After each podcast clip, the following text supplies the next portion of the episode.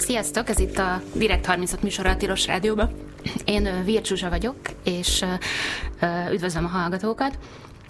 Aki esetleg minket nem ismerne, mi egy tényfeltáró újságíró csapat vagyunk, alapvetően mikroadományokban élünk, és arra gondoltunk, hogy ma egy olyan témát járjunk alaposabban körül, amiről a Direkt 36 írt először cikket, és hát azóta is hullámokat vet a közbeszédben és a politikában. Ez pedig egészen pontosan a, a Fudan Egyetem, a kínai Fudan Egyetem budapesti kampuszának a megépítése. Erről április elején jelent meg egy cikkünk, és azért írtunk róla, azért tudtunk róla írni, mert a kollégám Panyi Szabolcs, ki most itt ül velem szemben. Sziasztok! Ő, neki sikerült kormányzati dokumentumokat megszereznie erről a, erről a beruházásról. Ő fog nekünk ma mesélni ennek a hátteréről. Arra gondoltam, hogy, hogy aki így hozzám hasonlóan nem annyira van otthon a, az egyetemek világában, annak így először így a kez, az elején meséljünk arról, hogy, hogy mi is ez a Fudan Egyetem, és hogy kinek jutott, kinek pattant ki a fejéből az ötlet az, hogy, hogy Magyarországon legyen kampusz ennek az egyetemnek. Hát én sem voltam egy nagy szakértője, és szerintem most sem vagyok a kínai egyetemi világnak. A Fudan Egyetem az, ha jól értem, akkor az egyik, tehát a három legjobb kínai egyetemben benne van, a Pekingi Tsinghua, és nem tudom, még van egy pár egyetem, ami ott elég jó Kínában. A Fudan Shanghaiban működik, és különböző ilyen nemzetközi rangsorok szerint, ugye van egy, amit a magyar kormány szokott idézni, ez szerint a 34 a legjobb a világon, de van a Timesnak is egy ilyen éves egyetemi rangsora, és ott mondjuk a 70 de az a lényeg, hogy ez benne van a top 100 legjobb nemzetközi egyetem között, és ez nagyon sokáig egy, egy liberálisabb, szellemű, szabadabb kínai egyetemnek számított, csak hogy valamikor 2013-tól, ugye amikor Xi Jinping kínai elnök lett és átvette a hadsereg vezetését és mindenféle egyéb funkciókat, akkor elkezdett a kínai kommunista párt az megjelenni sokkal erősebben például a kínai magáncégek vezetésében, illetve a kínai felsőoktatásban is. Tehát amit mi láttunk itt az elmúlt mondjuk 10, igen, lassan 10 évben, az az, hogy a korábban a nyugat felé nyitó kicsit ilyen technokratább, liberál, liberalizálódó Kína, az, az elkezdett sokkal erőteljesebben a kommunista párt irányítása alá visszakerülni. És hát ez történt a Fudan Egyetemmel is. 2019-ben az egyetem kartájában, ugye ezt sokan szokták idézni, az én cikkemben is szerepelt, a, a szólásszabadságról, akadémiai szabadságról szóló részeket, azokat kiszedték, volt egy nagy tüntetés is egyébként a, a kínai kampuszon, és ezt helyettesítették olyan paragrafusokkal, amik arról szólnak, hogy az egyetem elfogadja a kínai kommunista párt vezetését, stb. stb. De ennek ellenére ez egy nagyon jó kínai egyetem még mindig, és van egy magyar, híres magyar alumnia, vagy alumnusza, bocsánat, a futánnak, hát félig meddig híres, őt Horváth Leventének hívják. Ő leginkább arról híres, hogy amikor befejezte a futánt, akkor ő rögtön a Sánkhai főkonzula lett Magyarországnak, egészen fiatalon. Róla azt kell tudni, hogy az édesapja az egy, azt hiszem, kisgazdapárti képviselő és politikus volt, de hát ennél egy ilyen jobb, vagy hát szorosabb kötődése volt a mostani Fideszes elithez, hogy az ő testvére viszont Matolcsi Györgynek volt személyi titkára, aztán kabinetfőnök, és jelenleg is az egyik nemzetközi igazgató a Magyar Nemzeti Bankban, tehát elég erősen kötődött ez a fiatal fiú a, a neres világhoz, és hát hogy, hogy, hogy nem, ő, ő sánkhái főkonzul lett, Ebből voltak is kisebb problémák, például az, hogy ő még nem fejezte be a tanulmányait, amikor őt jel- jelölték főkonzulnak, és ez már hát kizáró ok lett volna a diplomáciai szabályai szerint, úgyhogy ő a, a, az agreementjét, a fogadólevelét azt nem is, nem is kapta meg, vagy hát a kinek nem fogadták el, amíg be nem fejezte a tanulmányait. És hát egy másik érdekes kötődése is van neki, az az, hogy ő egy fudani kínai hallgatótársát vette feleségül, amivel semmi probléma nincsen, csak hogy amikor valaki egy fogadó országból származó házastársal megy ki vezető diplomatának, és mondjuk ez a fogadó ország, ez egy totalitárius diktatúra, akkor ezt általában a, nemzetbiztonság, a kémelhárítás nem szokta szeretni. Valahogy ez az ő esetében nem merült fel problémaként, és minden elmondás szerint ő, ő az a srác, aki ugye később csak pár évig volt ott, aztán elkezdett ő is a Magyar Nemzeti Bankban dolgozni Matolcsi György mellett, akiről tudni, hogy ő a keleti nyitás mögötti fő ideológus, neki lett kínaügyi főtanácsadói Horváth Levente, és ő a személyes kapcsolataink keresztül Matolcsi iránymutatásával vette valahogy fel a kapcsolatot a Fudannal, Horváth Levente ekközben a Fudán öregdiák szervezetének az alelnöke, nagyon jó kapcsolatokat ápol, főleg a Fudán Egyetemnek így a nemzetközi részlegével, annak a vezetőivel, és ő kezdett el 2017-18 tájéken először még csak arról volt szó, hogy, hogy a Fudán az MNB közvetítésével társul a Corvinus, Budapesti Corvinus Egyetemmel, és egy közös ilyen üzleti képzést indítanak, ami kiad magyar, meg, meg kínai diplomát is, és ez a képzés ez 19 elején indult el, és nagyon sokáig úgy tűnt, hogy amikor ilyen hírek jelentek hogy a Funának kampusza lesz, akkor az a Bölcs Vár nevű ilyen Matolcsi alapítvány által felújított, felhúzott várban lévő ilyen oktatási központban lesz, és hogy ez csak egy, egy-két ilyen, nem tudom, üzleti, meg egyéb képzést jelent, és pár tucat embert évente, tehát nagyon sokáig azt, azt lehetett látni, hogy ez csak erről fog szólni. És aztán hogyan nőtt ez a projekt sokkal nagyobbra, mint ami, amiről szó volt itt. Ugye a cikketben abból derül ki, hogy egy 540 milliárdos költségvetésű építkezésről van szó, ami mondjuk elsőre is hallatszik, hogy ez egy óriási összeg, de, de ha esetleg segítenél a kontextusba helyezni, hogy ez, ez mondjuk a nem tudom, hazai egyetemek költségvetéséhez viszonyítva mekkora összeg, vagy, vagy a hazai nagy beruházásoknak a, a méretéhez viszonyítva mekkora, és hogy hogy lett ekkora projekt ebből a, ebből a egyébként szimpatikus tervből. Hát ez, ez elképesztő összeg, és pont azért szólt igazából szerintem nagyot a, a, a cikkünk, ami április elején megjelent, mert ugyan lehetett tudni, hogy a Fudán az már itt így mozgolódik, és hogy ugye van ez a közös képzésük, és utána egyébként arról is szó volt, hogy ők majd egy, egy saját önálló kampuszt nyitnának itt Budapesten. Emlékszem, még beszéltem egy, egy korvinuszos oktatóval, aki még valamikor tavaly, tavalyi év elején azt mondta, hogy hát ő úgy hallja, hogy igazából Corvinus az csak egy ilyen trójai falónak, vagy egy ilyen, egy ilyen gazdatestnek kell a Fudán számára, és igazából ők szeretnének önállóan megtelepedni e, itt Budapesten, de ennek, ennek a nagysága, hogy ez 540 milliárd forint, erről semmit nem lehetett e, tudni. Még e, idén januárban azt, azt hiszem a Népszava írt először arról, hogy a, a Fudánnak egy vagy pár épülete esetleg majd a Budapest diákváros, déli városkapu fejlesztési területen, tehát a Rákóczi hídtól dél, lévő területen, ahova eredetik az olimpiai fölött tervezték, hogy esetleg ott lenne pár épülete, de akkor se lehetett még sejteni, hogy mekkora lesz ennek a, az építkezésnek a valós mérete. És hát igen, a, a, szerintem a cikkemben volt pár érdekes információ, de alapvetően az, hogy, hogy a maga az Innovációs és Technológiai Minisztérium, egy Palkovics László vezet, ennek egy belső dokumentum 540 milliárd forintra becsüli az építkezési költségeket, ez egy elképesztő összeg, tehát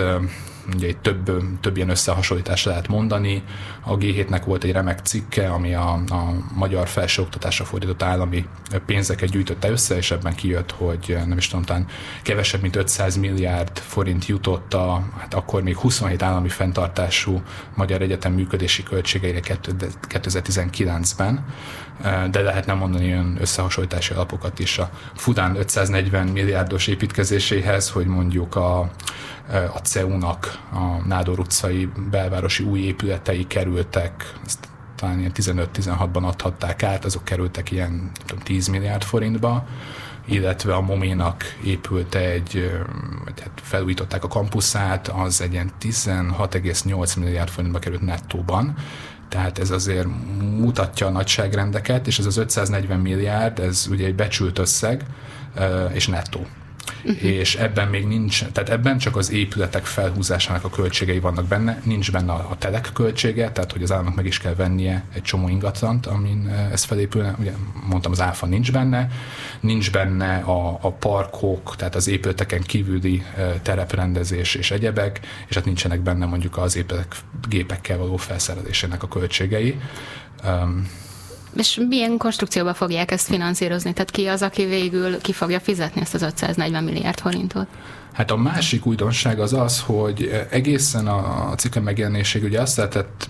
látni, vagy azt lehetett olvasni, hogy jön, jön ide a Fudán, egy ilyen nagy egyetem, egy ilyen kis valami kis kampuszkát itt nyit Magyarországon, de nem lehetett tudni, hogy ez milyen nagyságrendű összeg, és ez az 540 milliárd, ez azért akkora tétel, amire ugye a magyar költségvetésben csak úgy elég nehézen lehetne találni forrásokat.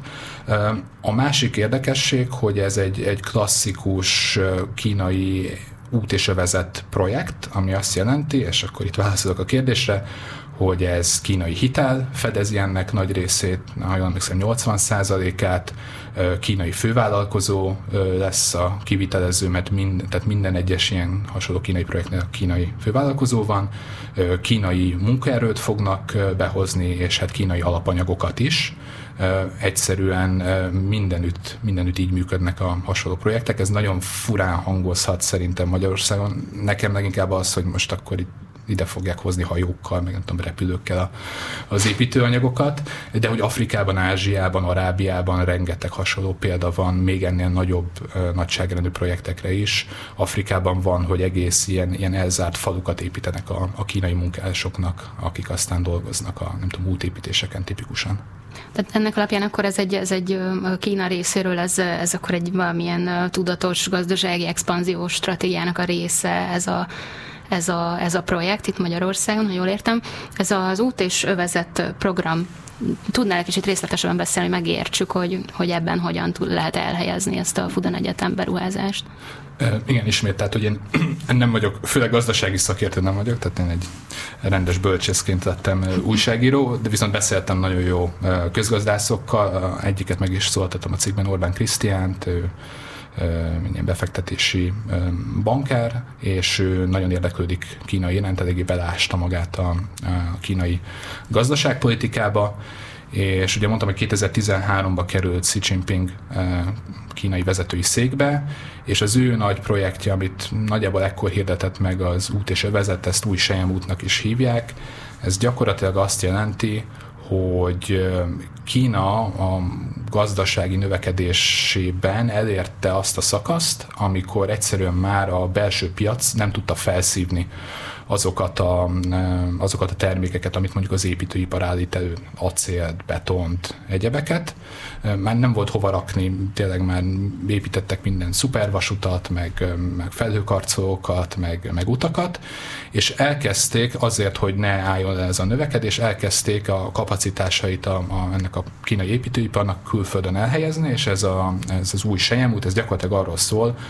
hogy a világon Kínából kiindulva Közép-Ázsiában, Arábiában, Afrikában és hát már Európában is hatalmas infrastruktúrális projektekbe elkezdték belönteni a, a kínai hitelt, a kínai betont, a kínai munkásokat,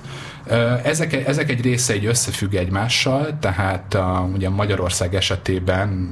már korábbi években volt szó egy út és projektről, ez a Budapest-Belgrád vasútvonalnak a felújításának nagyjából az az értelme, hogy a Pireus görögországi kikötőjébe érkeznének majd a kínai áruk, ott felpakolják ezeket vasútra,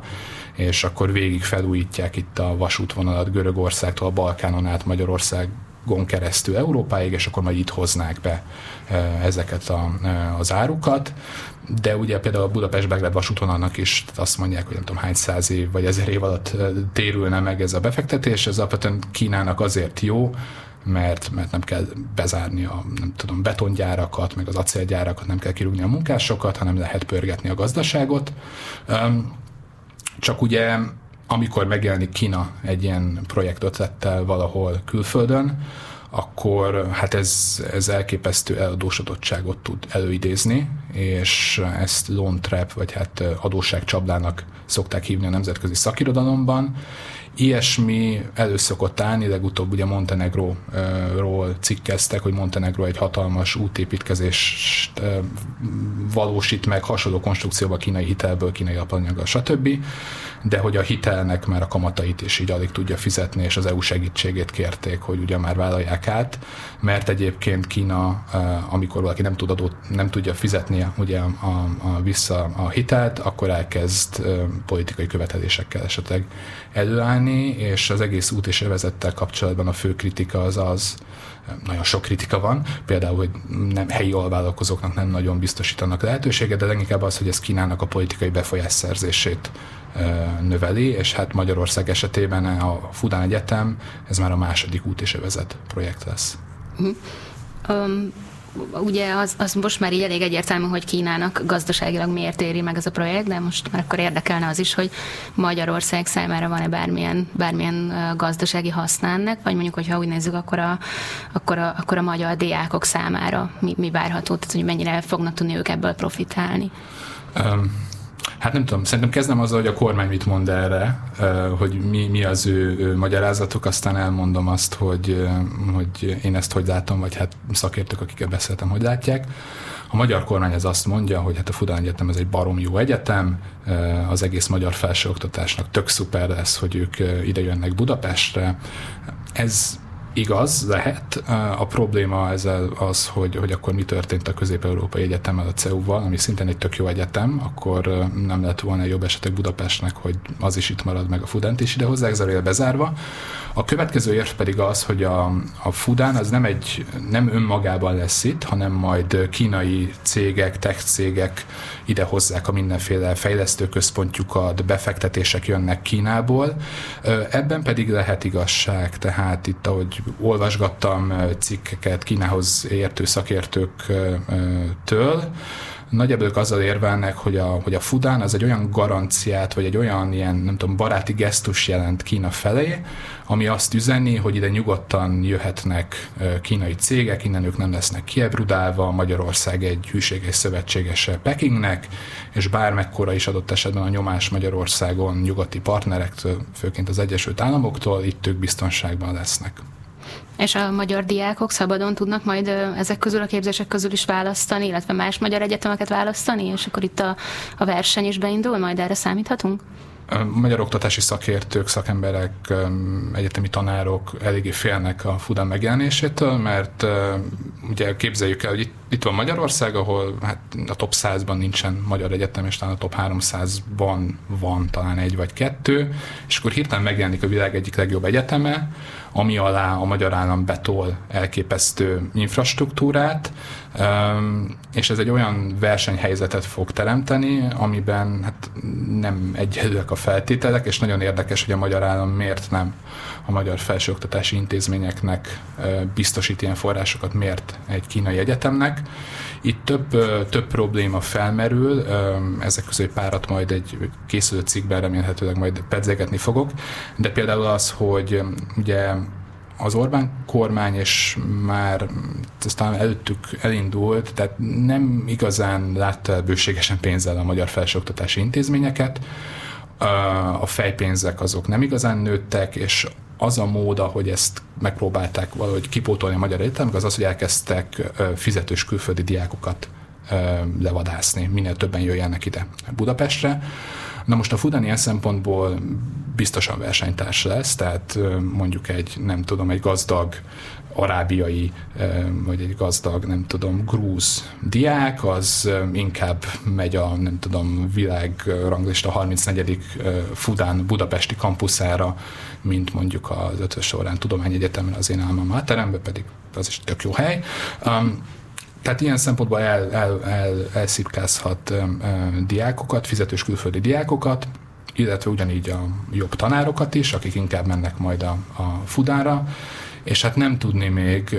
vagyis hát majd a, a készülő cikkemből talán kiderülnek részletek, hogy, hogy ki fogja finanszírozni a Fudán működési költségeit, de, de nem tudni például, hogy mondjuk magyar felsőoktatási pályázatokra, sőt EU-s pályázatokra a Fudán mondjuk ha ott elindul, és mondjuk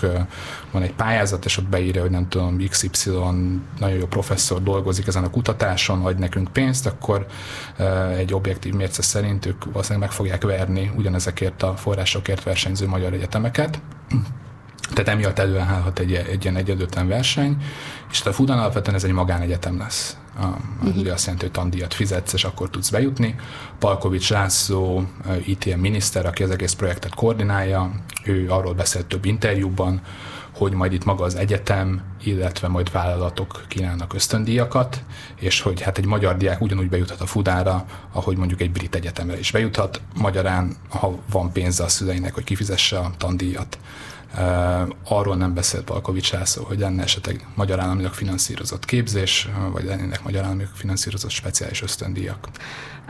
Most rátérnénk arra, hogy milyen nemzetbiztonsági kérdések merülnek fel e körül a projekt körül és, és, és milyen ideológiai problémák vannak még. Um, azt kérdezném tőled, Szabolcs, hogy, hogy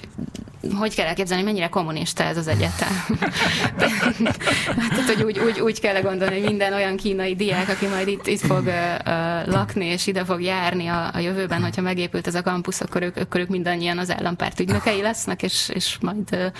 uh, információkat próbálnak szerezni a, nem is tudom, Magyarország működéséről? Um, hát szerintem kezdjük ott, hogy a, amennyire én ezt amennyire utána olvastam, tehát a kínai kommunista párt az nagyjából úgy működik, meg olyan funkciót tölt be, mint, mint mondjuk így a tudom, 80-as években az MSZNP tölthetett be. Alapvetően karrierizmusból lépnek be az emberek a kínai kommunista pártban, nem pedig azért, mert annyira egyetértenének a kommunista ideológiával. Ugye egy ilyen furcsa, központilag, államilag igazgatott vadkapitalizmus működik Kínában, tehát itt már rég nincsen szó a nem tudom, baloldali elvek megvalósításáról a gazdaságban és hasonlókról. Itt ez, ez egy hatalomtechnikai, ez egy hatalmi gépezet, amiről beszélünk, aminek egyébként nagyon sok kínai diák és kínai oktató is tagja lesz a kínai kommunista pártnak. Ha jól emlékszem, tízből talán egy embert vesznek fel. Tehát ezért ez egy nagyon kompetitív ez a belépési procedúra, vágnod kell fejből Xi Jinping beszédeit és, és egyebeket. Kína egy ilyen most egy olyan útra került rá Xi Jinping alatt, amikor a, a kommunista pártnak az irányítása megerősödik, ugye ezt mondtam, magáncégekben is, és ugyanígy a felsőoktatási intézményekben is. Nagyon érdekes, hogy az Orbán kormánynak van egy ilyen furcsa, ilyen, ilyen tem, tem, tempóvesztése, vagy nem is tudom, mindig rossz tempóban száll rá erre a keleti vonatra, tehát ugye a, a például a Paksi bővítést is 2014 elején pár héttel, hónappal ugye az ukrajnai események Krím annektálása előtt jelentette be, amikor ugye gyakorlatilag ilyen mindenféle szankciókat vezettek be Oroszországgal szemben, és ahonnan kezdve eléggé problematikus lett ez a viszony. A Kínának mindenféle felsőoktatási intézményei, kulturális intézetei, például a Konfucius intézetek a világon egy csomó helyen nyíltak a 2000-es és aztán a 2010-es években, és ezt nyugat-európai országok, az Egyesült Államok hagyták, mert úgy gondolták, hogy igen, itt van ez a Kína, mindenféle problémák felmerülnek a rendszerükkel, és egyébként nem biztos, hogy az a nyelvtanár az, az csak nyelvet tanítani jön, de mégis az előnyök azok felülmúlták ennek a, a kockázatait, viszont pont a 2010-es évek közepétől ezeket a kockázatokat egy csomó helyen már felmérték, és elkezdték kiszorítani például a Konfucius intézeteket. A, és Itt, mi volt ennek a változásnak a, a, a mozgatórugója, vagy ez minek köszönhető? Ez összefüggött azzal is, hogy amit mondtam, hogy, hogy bebizonyosodott, hogy Kína nem fog, tehát nem lesz kínai rendszerváltás, nem, nem egy erjedés irányába tartunk, hanem pont, hogy az autokratikus, diktatórikus irányítás az megerősödik, a, kínai kommunista pártnak a, az irányítása az megerősödik, és ekkor kezdtek el például az egyetemeken is az ideológia oktatásra jobban odafigyelni. Horváth Levente, akit már idéztem, aki a Fudán ideköltözésének egyik fő motorja, Matolcsi György fő tanácsadója a Nemzeti Bankban, maga is a Fudánon végzett. Ő például interjúban arról beszélt megnyugtatólag, hogy hát a Fudán nem fogja idehozni Budapestre azt a kéthetes kötelező sorkatonai szolgálatot, ami egyébként Kínában az egyetemistáknak kötelező. És ugye megjelentek elég részletes cikkek a, a, a Fudánnak a kötődéséről a kínai kommunista párthoz. Én is megnézegettem itt a, a, a, az mindenféle weboldalait a Fudánnak, és hát például büszkekednek azzal, hogy ez egy 1904-ben alapított egyetem, ha jól emlékszem, de a Fudán egyik korábbi vezetője, elnöke volt az például, aki a, a kommunista kiáltványt először teljes egészében lefordította kínai nyelvre, és nagyon sok kötődése van a, a korai kommunista időszakhoz ennek az egyetemnek. Most száz éves idén a kínai kommunista párt egy külön aloldalt hozott létre erről a Fudán, hogy ünnepeljék ezt a nagy évfordulót. Pár évvel ezelőtt egy külön marxizmus tanszéket vagy intézetet is létrehoztak, és ez is mutatja, hogy korábban ilyen nem létezett, tehát most egy ilyen re-marxizáció folyik az egyetemen.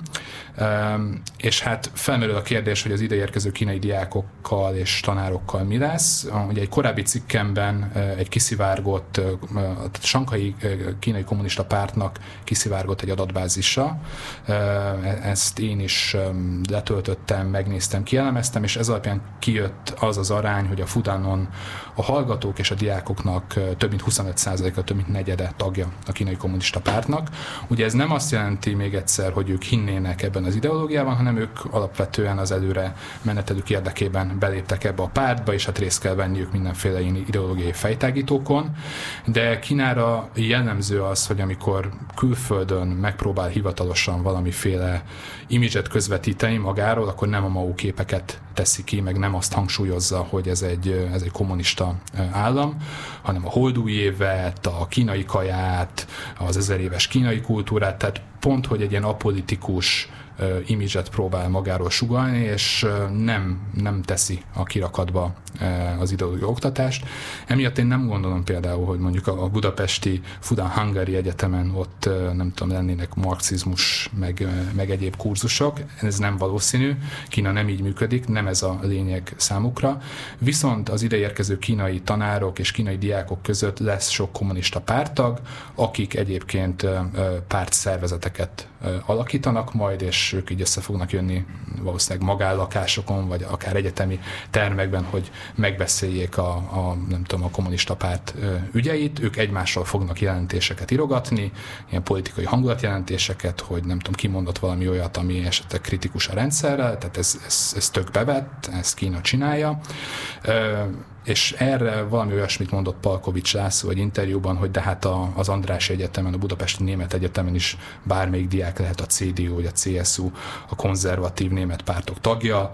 miért ne lehetnének a kínaiak is a kínai kommunista párt tagjai, és majd biztos nem kényszerítik rá az amerikai diákokat, hogy ők is belépjenek, valószínűleg a magyar diákokat se fogják, nyilvánvalóan. Nem erről van szó, hanem arról van szó, hogy onnantól, hogy te tagja vagy a kínai kommunista pártnak, onnantól hogy is mondjam, megkereshetnek téged, hogy bizonyos más munkákat is végezzel a párt számára, hogy te előrelépj, és itt jön be az a probléma, amiről szinte egy korábbi cikkemben írtam, ez az úgynevezett népi hírszerzés jelensége, amit Kína tömegesen alkalmaz. Ez azt jelenti, hogy a nyugatra utazó kínai diákok, üzletemberek, vagy akár egyszerű kínai állampolgárok, akik beházasodnak egy, egy európai családba,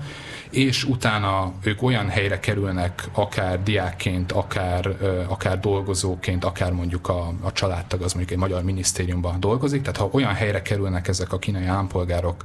ahol olyan információk keletkeznek, ami mondjuk a kínai hírszerzést érdekli,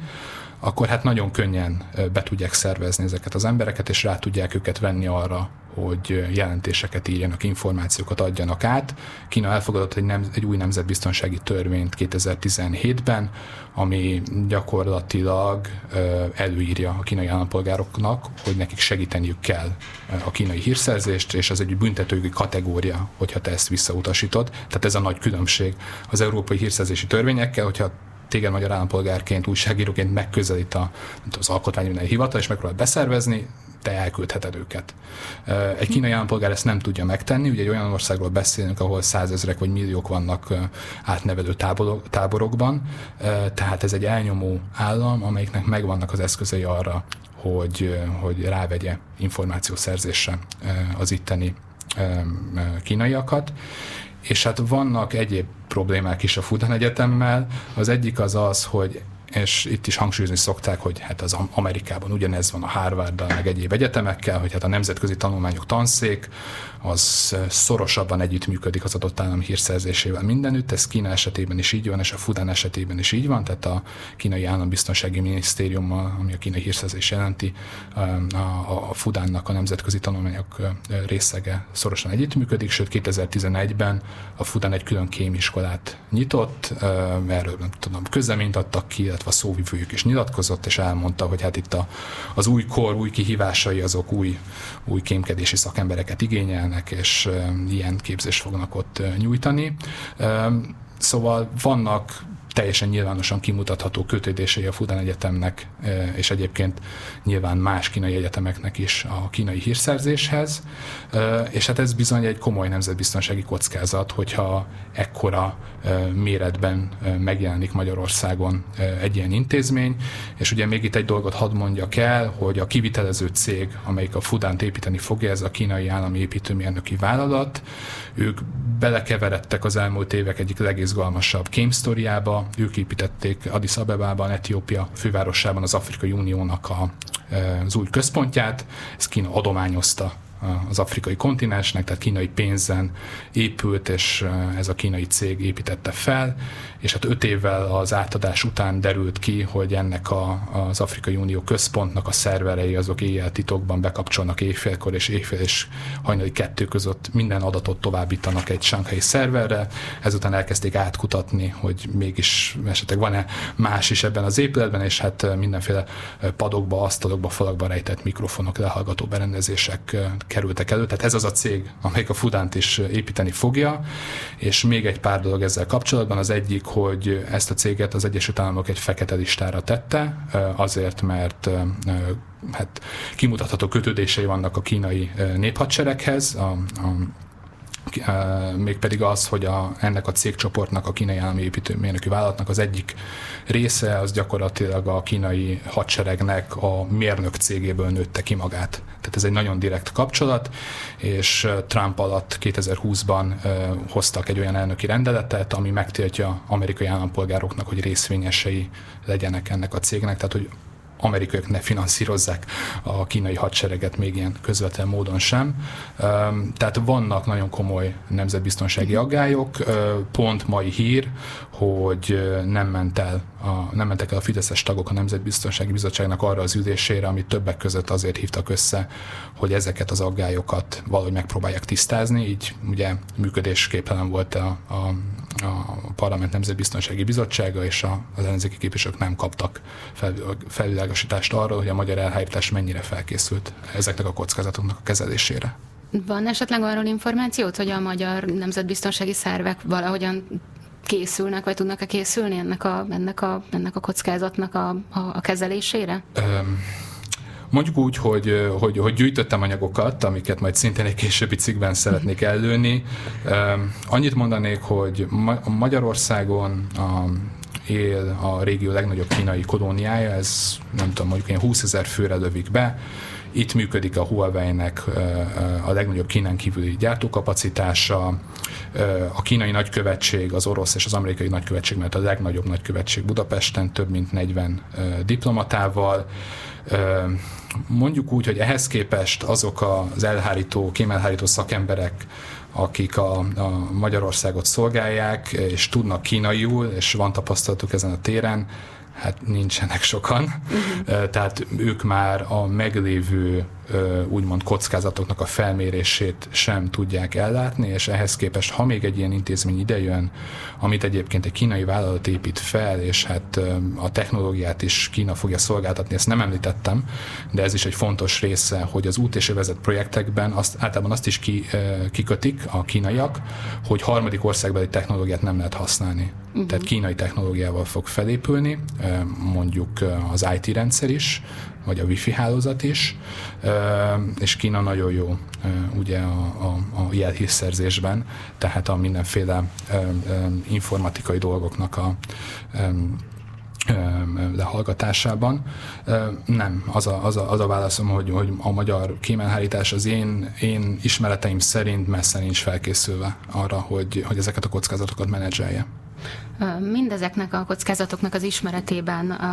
milyen nyugati reakciók érkeztek erre a, erre a hírre, hogy, hogy a Fudan kampuszt épít Magyarországon, ami ugye az EU része, tehát így, mint ilyen, így ugye meg tud jelenni a, egy kínai elit egyetem, amelyik körül hát bőven sorjáznak az ellene, az ellenérvek, tehát hogy meg tud jelenni lényegében az EU-n belül. Mit reagált erre az EU, illetve a nyugati államok, nyugati szövetségeseink?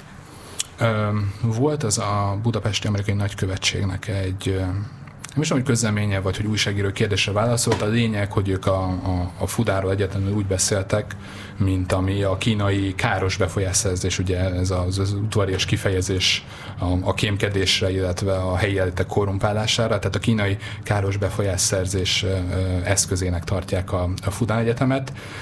és emellett pedig hát az európai sajtó elég erőteljesen foglalkozott ezzel a témával, az épi hírügynökségnek pont vasárnap volt még,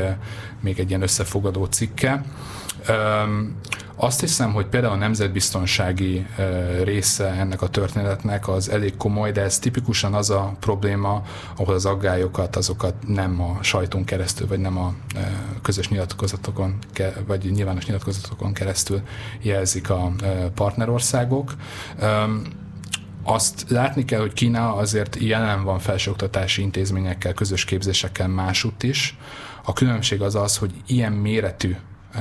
építkezés, és gyakorlatilag egy egész, szinte egy egész város negyedet fognak kapni. Tehát ilyen, ilyen méretekben én nem nagyon tudok példát arra, hogy Kína egy hasonló intézményt, ami, ami mint mondtam, eh, ami úgy épül föl, hogy a, a cég, amelyik építi, ez a kínai hadsereghez kötődik, maga az egyetem a kínai hírszerzéshez kötődik, tehát hogy erre nincs nagyon példa. És hát itt nemzetbiztonsági szakemberek azok arról beszélnek, hogy hát ha a magyar elhárítás nem képes arra, hogy menedzselje ezeket a dolgokat, hát akkor természetesen az lesz, hogy akkor majd más nato tagországok titkosszolgálatai fogják megpróbálni menedzselni, ami azt jelenti, hogy a, a kínai titkosszolgálati fenyegetés elhárítására, majd ide jönnek nyugati hírszerzők is, és Magyarország még inkább egy ilyen kémközpont lesz, ahol itt összecsapnak a, az amerikai, brit és a kínai érdekek a fejünk felett, ami szerintem nem érdeke mondjuk Magyarországnak, hogy ilyesmi folyjon a fejünk felett. Mhm. Tehát akkor ez, ez egyértelműen problémának látod, vagy a forrásai problémának látják azt, hogyha esetleg egy ilyen geopolitikai játszmának a, lesz Magyarország a szintere? Abszolút, tehát a, ugye említettem a Konfucius intézeteket, ezeket elkezdték bezárogatni az elmúlt években, az Egyesült Államokban szerintem most nem fogok pontos számot mondani, de több mint 60 vagy 70 Konfucius intézetet zártak be, és az Európai Unióban és Svédországban talán az összeset bezárták, mert kiderült, hogy a kínai nyelvtanárok azok valójában kínai propagandát, politikai propagandát terjesztenek a svéd kampuszokon. Belgiumban a, brüsszeli kampusz azért zárták be, mert, vagyis a brüsszeli Konfucius intézetet, mert annak a vezetéről kiderült, hogy megpróbál diákokat beszervezni, kémkedéssel gyanúsították meg, és ugye ezek, ezek, ezek ilyen pár tucat fős kis intézetek, és már ezek is ilyen kockázatokat rejtenek magukban. A Fudan esetében itt 350-500 tanáról beszélünk, aminek egy része azért biztosan kínai lesz, és 5000 hallgatóról, aminek egy része ismét csak kínai lesz. Tehát, és maga az infrastruktúra, minden ugye kínai technológiával épül, kínai kivitelezésben. Hát ez az igazi kockázat, nem az, hogy nem tudom, marxista tanokat fognak majd kurzusokon oktatni. Um, számomra az volt az érdekes, hogy, hogy ugye mielőtt megjelent a cikket, nagyon keveset lehetett tudni arról, vagy hát szinte semmit arról, hogy, arról, hogy mi készülődik. És, és hát ahhoz képest, hogy ugye egy, egy elit egyetemnek a, a kampuszáról van szó, oh, valaki telefonált, hogy meghallgatjuk. Halló, Robin. Hello. Egy nagyon komolytalan megjegyzés, hogy ugye felépítik, ha felépítik, tehát ha tényleg ez a kormány még továbbiakra is itt lesz a nyakunkon, és egy ilyen eszement elképzelés csak, hogy és mi van akkor, ha így Magyarország beint Kínának, hogy oké, okay, kaptunk egy szuper egyetemet, meg egy egyetemi várost, meg mindent, technikát, és akkor takarodjatok, és nem fizetjük vissza a hitelt. Akkor mi van? Vagy egyáltalán de ilyenen ugye lehet agyalni, hogy mit tudom én, lebombáznak minket, vagy nem tudom, mit csinálnak, de ugye ez a puding próbája nem történik meg, akkor, akkor nem lehet erre komoly választ adni, csak agyalni rajta. Köszi szépen a kérdést. Köszi. Hát, Hallgatlak titeket. Köszi szépen. Hello. Hát ez egy, nagyon, ez egy nagyon jó kérdés, mert hogy megszereztem nem csak ezt az előterjesztést, amit megszavazott a, a, az Orbán kormány egy február 20 kormányülésen, ami a, a Fudán Egyetemnek a, az ide költözéséről szól, hanem egy erről készült emlékeztetőt is, amiben szerepel egy olyan rész, hogy hogy a tudom, jogi szabályozás tekintetében el kell érni azt a pontot, most nem pontosan idézem, ahol az egész folyamat már nem visszafordítható. Tehát a, a, a kormány egy olyan helyzetet akar teremteni, ahol ezt a projektet nem lehet lefújni. Ez már elkezdődött, tehát a, a Fután Egyetemet egy, egy vagyonkezelő alapítvány fogja létrehozni. Ugyanúgy, hogy kiszervezik az állami egyetemeket alapítványokba, ugyanúgy a Fudán az már eleve, tehát ez eleve egy alapítvány fogja létrehozni, és az alapítvány alá bepakolják az ingatlan vagyont, illetve azt a készpénzt, amiből finanszírozák elvileg ennek a felépítését. Na most, hogy kitáncolni ebből hogy lehet, szerintem olyan tehát amikor megkötik a nemzetközi szerződést Kínával, a, a, a, és elfogadják a, a hitel, illetve a kivitelezési ajánlatokat, és megkötik az ezekről szóló szerződést, tehát ezekből kitáncolni e, szerintem nem nagyon lehet majd, illetve hát borzasztó ködbért kell majd fizetni.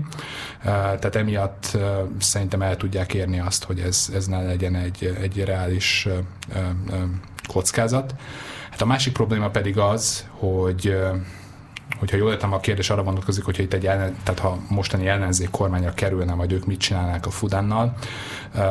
Szeretnék itt mindenkit emlékeztetni, hogy a, a keleti nyitás, azt nem Orbán Viktor, hanem Megyesi Péter indította el 2003-ban,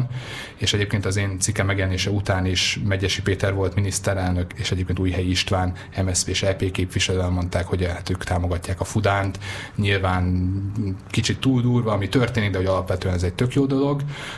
A magyar baloldal kezdte el felvenni a kapcsolatot a kínai kommunista párttal, az MSZP-nek az elnöke ugye volt kint különféle kommunista párti milyen, nem tudom, egyeztetéseken. Az egy dolog, hogy mit mond ellenzékben egy párt, és az egy másik, hogy mit csinál kormányon főleg így a, a koronavírus által megtépázott gazdasági helyzetben. Én nem, tehát hogy is mondjam, nem, nem vagyok azért olyan nagyon rég a pályán, tehát mondjuk egy tíz éve,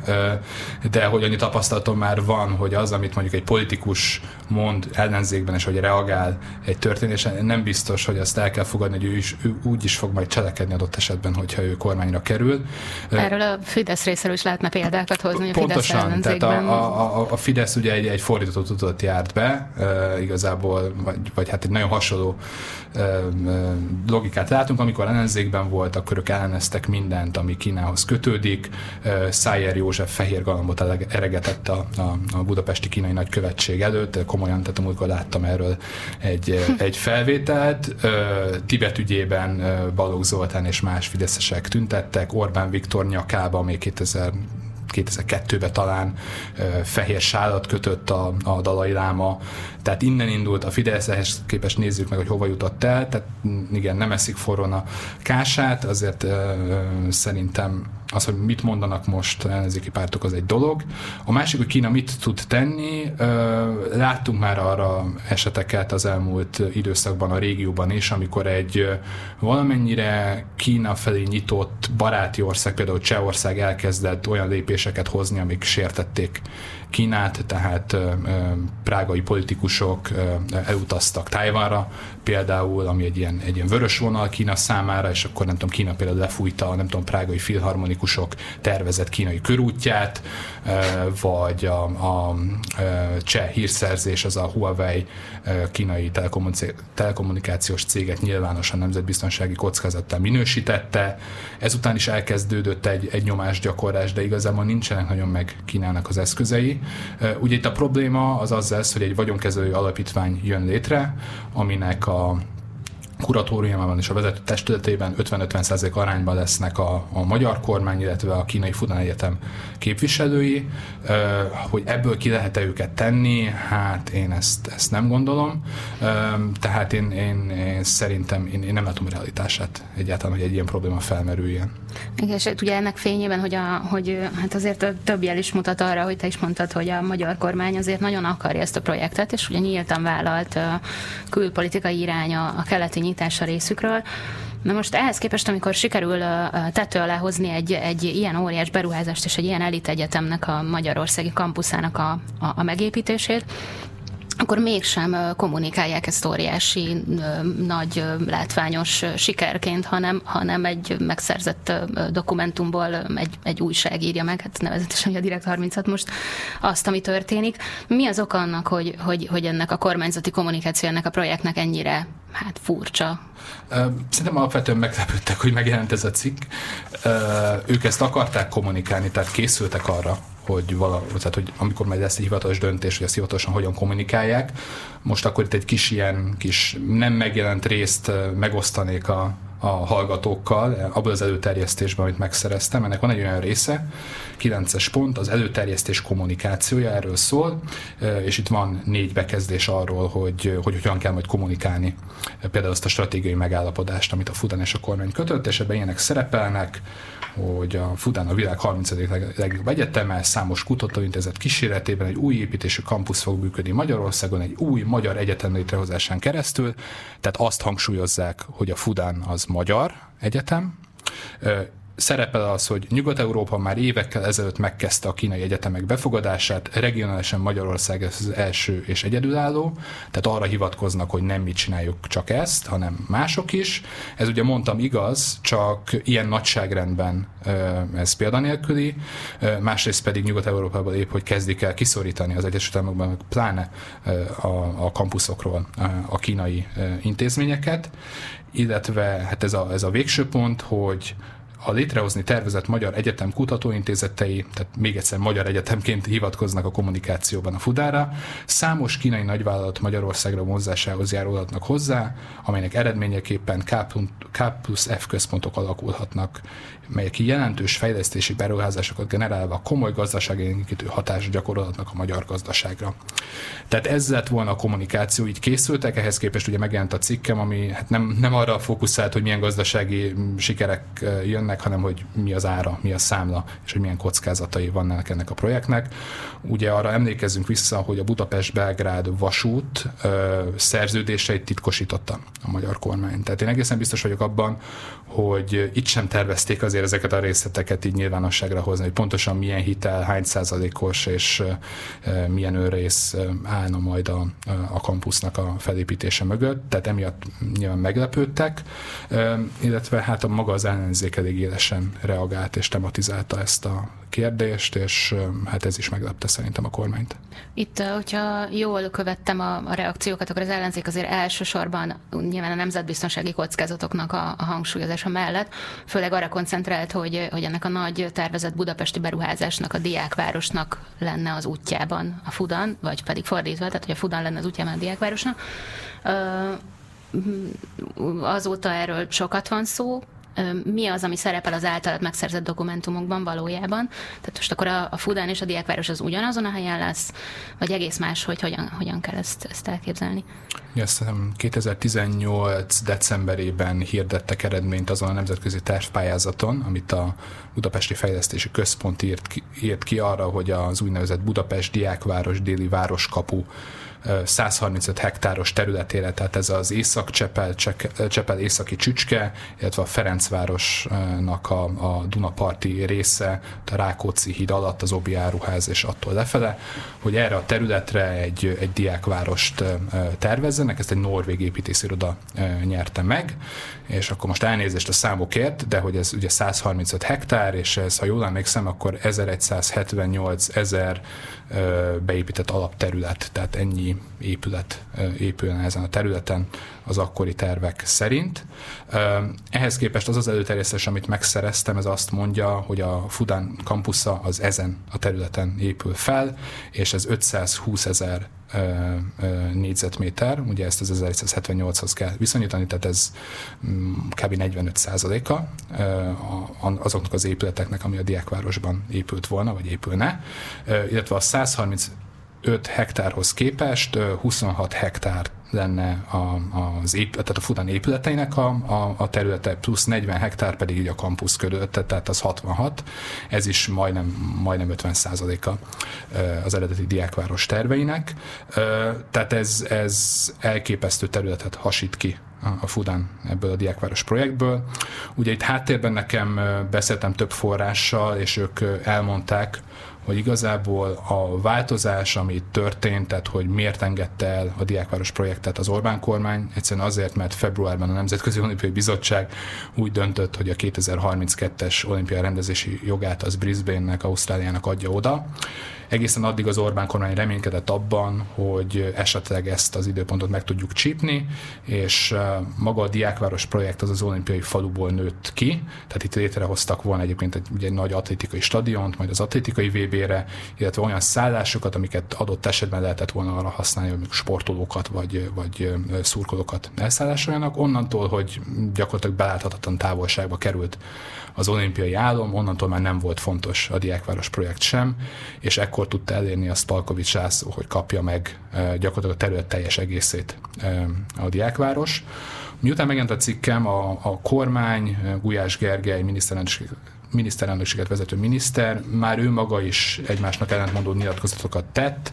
tehát, voltam, tehát először azt mondta, hogy hát a Fudan ad majd értelmet a diákvárosnak, tehát hogy kvázi a kettő az azonos, de hogy ez így még jobb lesz, hogy még egy egyetem is van ott. Aztán mondott egy hogy majd egymás mellett épül fel, majd pedig nyilvánosságra hoztak olyan terveket, amik azt mutatják, hogy a diákváros kellős közepére jönne a Fudan kampusza, és egyébként ennek a kampusznak az épületei azok elvennék a helyet például a kollégiumi épületek elől. A diákváros terveiről még annyit, hogy ez 8 és 12 ezer közötti számú magyar diáknak mhm. építene, nyújtana kollégiumi férőhelyet, emellett pedig majdnem 6000 béllakást is építenének, ahol nem tudom, pályakezdők, vagy olyanok szállhatnának meg, vagy hát bérelhetnének, akinek nincs pénzük a magyar albérleti piacon, tehát ez összesen majdnem, majdnem 18 ezer embert tudna elszállásolni. Onnantól, hogy ennek a területnek a felét megkapja a Fudán, onnantól nyilvánvalóan radikálisan át kell tervezni eh, az eredeti funkciókat, és az eredeti diákváros tervekben nincs eh, terv arra, hogy új egyetemi épület létrejöjjön. Tehát ezek, eh, ezek kollégiumi szállások, irodai épületek,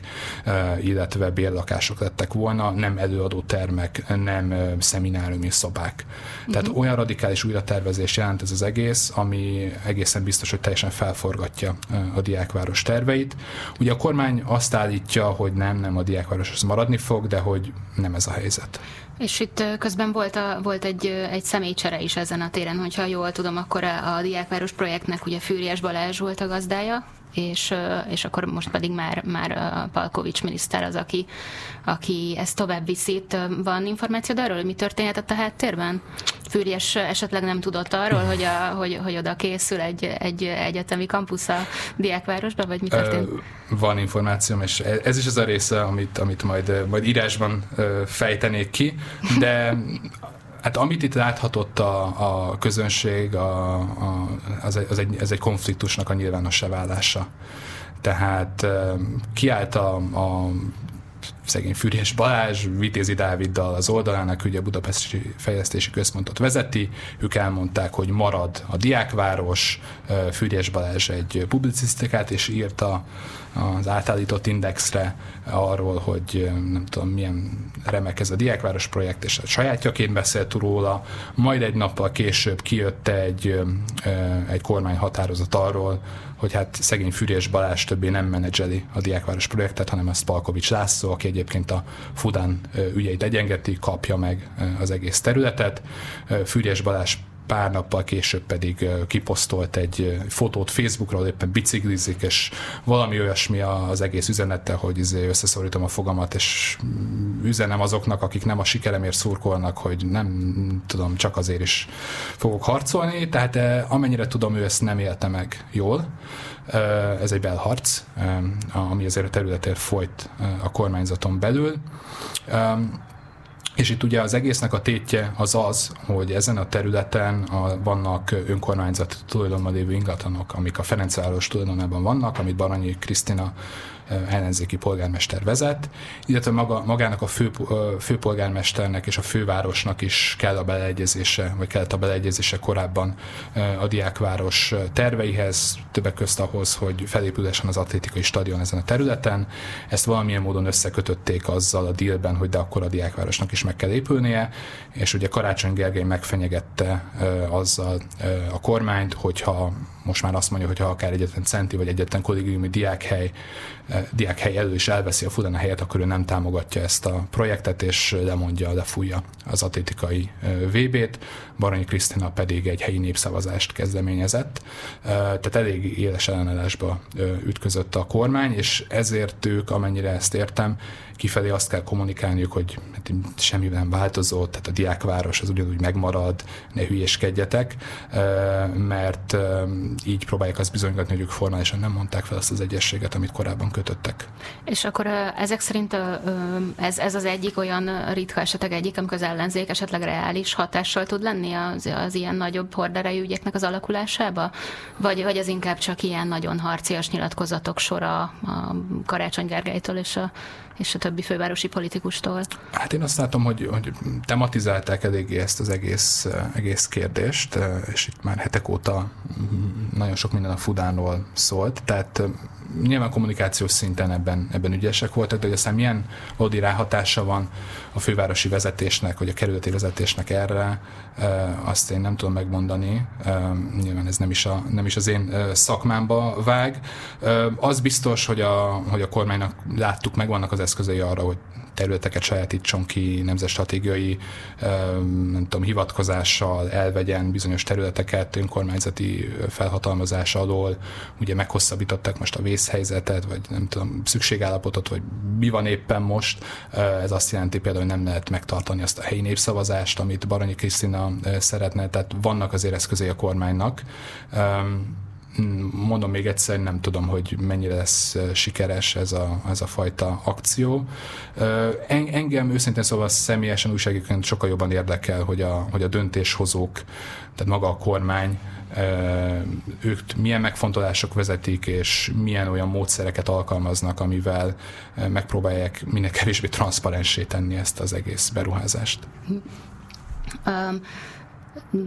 ha már többször itt szó esett arról, hogy, hogy te készülsz egy újabb cikkel, úgyhogy én nagyon remélem, hogy ebből majd, majd sok érdekesség fog kiderülni arról, hogy, hogy hogyan, hogyan, milyen sorsra jut ez a projekt végül, hogyan folytatódik lassan lejár az időnk, én nagyon remélem, hogy, hogy érdekesnek találtatok ezt a beszélgetést.